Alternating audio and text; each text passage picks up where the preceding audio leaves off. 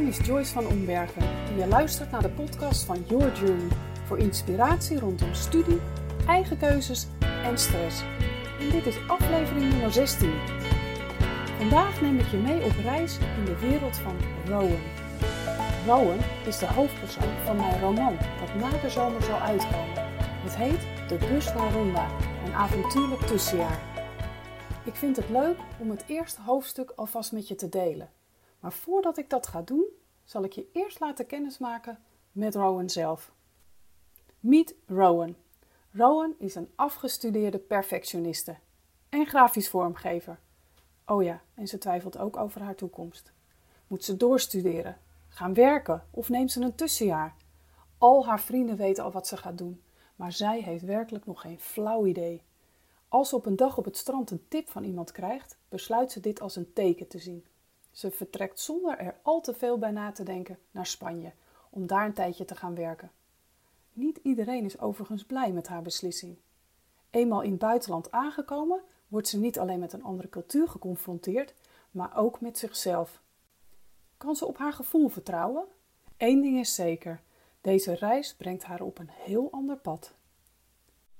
Ik word wakker met een bonkend hoofd dat me genadeloos herinnert aan het feit dat het net iets te gezellig is geworden gisteravond. Onder het motto we slagen maar één keer heb ik mijn vrienden laten overhalen shotjes te doen. Nu heb ik spijt als haren op datzelfde bonkende hoofd. Waarom heb ik niet naar dat stemmetje geluisterd dat me waarschuwde het vooral niet te doen? Eigenlijk simpelweg omdat ik even alles wilde vergeten. Geslaagd zijn voor je opleiding is leuk. Niet weten hoe nu verder, een stuk minder. Voor mijn gevoel weten al mijn vrienden al wat ze na hun opleiding grafische vormgeving willen gaan doen. Marley is al aangenomen op de kunstacademie. Dylan zit midden in de toelatingsprocedure voor de leraaropleiding. En Isa, die gaat op wereldreis. En ik? Ik heb werkelijk nog geen flauw idee. Ik twijfel op dit moment zo'n beetje aan alles. Gek word ik ervan. Dagenlang heb ik op het internet rondgehangen. De ene suffe test naar de ander invullend, zonder ook maar een stap verder te komen. Op school word ik ook niet echt verder geholpen. Dan ga je toch eerst werken? Je bent hier tenslotte opgeleid voor een vak, reageerde mijn docent toen ik na lang twijfelen besloot mijn gevoel met hem te delen. Briljant antwoord. Maar werken kan altijd nog. En eigenlijk heb ik het gevoel dat ik nog niet klaar ben met studeren. Ik wil gewoon nog meer leren. Maar wat? Dat mijn moeder zo'n beetje om de dag vraagt of ik er al uit ben, helpt ook niet echt. En mijn vader, die zegt niks. Maar ik hoor hem denken. Zo irritant.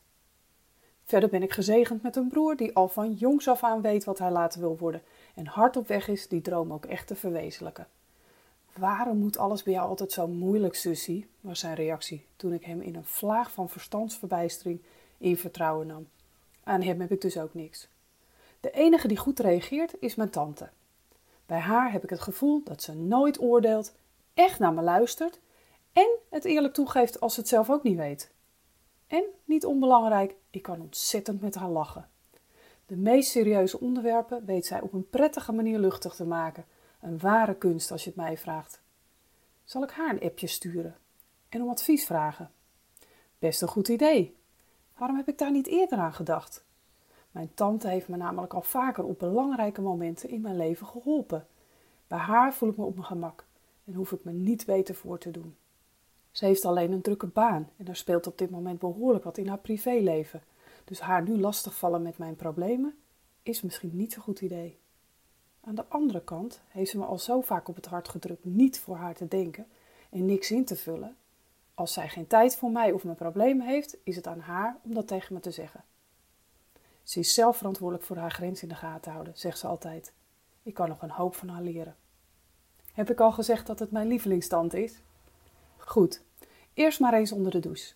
Een antikater ontbijtje voor mezelf maken en zorgen dat die mist in mijn hoofd wegtrekt. Ik krijg spontaan trek in gebakken eieren met spek. Nu maar hopen dat die niet net door mijn broer zijn weggekaapt. Het zou niet de eerste keer zijn. Ik pak het allerfijnste badlaken uit de kast dat ik kan vinden en zet de kraan alvast open zodat het water op temperatuur kan komen. Met zorg kies ik een doucheschuim uit waarvan ik weet dat de geur ervan mij vandaag zeker zal helpen. Ik stap onder de douche en sluit mijn ogen. Na een paar minuten lukt het me wat te ontspannen.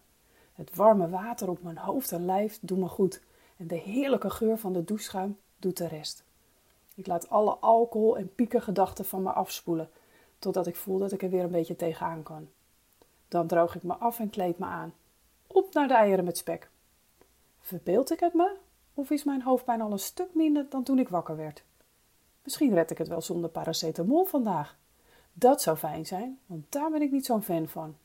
Ik vind het een soort van zwaktebod om tegen katerkwaaltjes pijnstillers te slikken. In gedachten hoor ik mijn vader zeggen: bij nacht een man, bij dag een man. Dat geldt wat hem betreft ook voor vrouwen trouwens.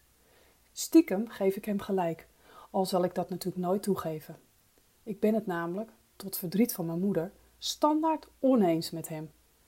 Vooral tijdens discussies waarin we allebei gelijk denken te hebben, kan het er pittig aan toegaan tussen ons. Ik heb wel eens medelijden met haar, maar op de een of andere manier kan ik deze hardnekkige gewoonte maar moeilijk veranderen. Sorry, mam. Gelukkig blijft ze er over het algemeen vrij rustig onder. Misschien komt dat omdat ze vroeger zelf nooit mocht discussiëren met haar zus. Mijn opa en oma zagen iedere discussie als ruzie. Ik poets mijn tanden en haal een borstel door mijn natte lange haar. Vandaag heb ik geen zin in een hete föhn of te veel gedoe, dus ik ben lekker snel klaar. Een laatste blik in de spiegel boven de wasbak vertelt me dat een klein beetje make-up geen overbodige luxe is. Snel werk ik mijn wallen bij met wat concealer en poeder, doe een beetje mascara en lipgloss op en dat moet het maar zijn. Waarschijnlijk kom ik toch niet zoveel mensen tegen vandaag en anders is mijn zonnebril nog altijd mijn beste vriend. In de keuken aangekomen loop ik mijn broer tegen het lange lijf. Hij zegt zoals gewoonlijk niks. Of bromt hij zowaar toch iets van een groet. Wat heeft die gast toch altijd last van een ochtendhumeur? Ik negeer hem en trek de koelkast open. Top! Hij laat mij niet alleen met rust, maar gelukkig ook de eieren en spek. Na mijn ontbijt voel ik me een stuk beter. Vandaag hoef ik niet te werken, dus de dag is van mij. Ik pak mijn mobiel en check of ik berichtjes heb. Er is een berichtje van mijn tante. Hey, lieve nicht, hoe gaat het met je? Kus, kus, je favoriete tante. Dat is ook toevallig. Ik wilde haar net een berichtje sturen. Eerlijk antwoord, heb ik terug. Ja, graag, antwoordt ze. Eigenlijk gewoon shit, stuur ik terug. Ik heb het appje nog niet verstuurd of mijn telefoon gaat over. Het is goed dat mijn broer net de keuken uit is gelopen, zo kan ik met een gerust hart opnemen. Liefie, wil jij erover praten? klinkt de vertrouwde stem van mijn tante aan de andere kant van de lijn. Ik krijg spontaan een brok in mijn keel en haal diep adem. Ja, ik geloof het wel. Alleen weet ik niet zo goed waar ik moet beginnen. Ik ben vandaag vrij, dus als je zin hebt, kunnen we naar het strand en doe jij je verhaal. We spreken af bij mijn favoriete strandtent en hangen op. Een strandwandeling zal mijn katerhoofd vast goed doen. Even lekker de wind door mijn haren op de fiets er naartoe. Ik ren de trap op om mijn tas te pakken en gooi er voor de zekerheid naast een flesje water ook mijn dagboek, pen en mijn oortjes in. Als ik meteen richting strand ga, heb ik nog tijd genoeg om rustig een koffietje te doen en wat te schrijven als ik zin heb. Schrijven helpt me altijd om mijn gedachten te ordenen en dingen te verwerken. Dagboeken vol heb ik de afgelopen jaren al geschreven. Die bewaar ik overigens op een geheime plek, want ik ben als een dood dat mijn broer ze in handen krijgt. Met mijn moeder heb ik de afspraak gemaakt dat ze ze mag lezen als ze zich ernstig zorgen om mij maakt en oprecht bang is dat ik het zonder professionele hulp niet ga redden. Het gek is trouwens dat als ik het het hardst nodig heb, ik meestal vergeet te schrijven. Er zit vaak maanden tussen mijn schrijfsessies. Enige regelmaat is ver te zoeken. Dit was het eerste hoofdstuk uit mijn roman in wording De bus naar Ronda, een avontuurlijk tussenjaar. Voordat ik ga afronden voor vandaag, vind ik het leuk om met je te delen hoe ik op het idee ben gekomen om dit boek überhaupt te gaan schrijven. Ik werk regelmatig met stagiaires binnen Your Journey en een aantal jaar geleden liep Lotte Prins stage bij mij. Zij vertelde mij op een gegeven moment over een geweldig weekend dat ze had gehad. Ze had namelijk de bus naar Ronda genomen, zonder plan. Haar enthousiaste verhaal plant het eerste zaadje voor dit boek. Ik heb haar trouwens ook een keer geïnterviewd over haar verhaal, mocht je dat willen horen. De tv-show staat op de website. En mocht je willen weten hoe het verder gaat met Rowan, dan kun je ook daar je mailadres achterlaten, zodat je de eerste paar hoofdstukken alvast kunt lezen. En als eerste weet wanneer het boek ook daadwerkelijk verkrijgbaar is.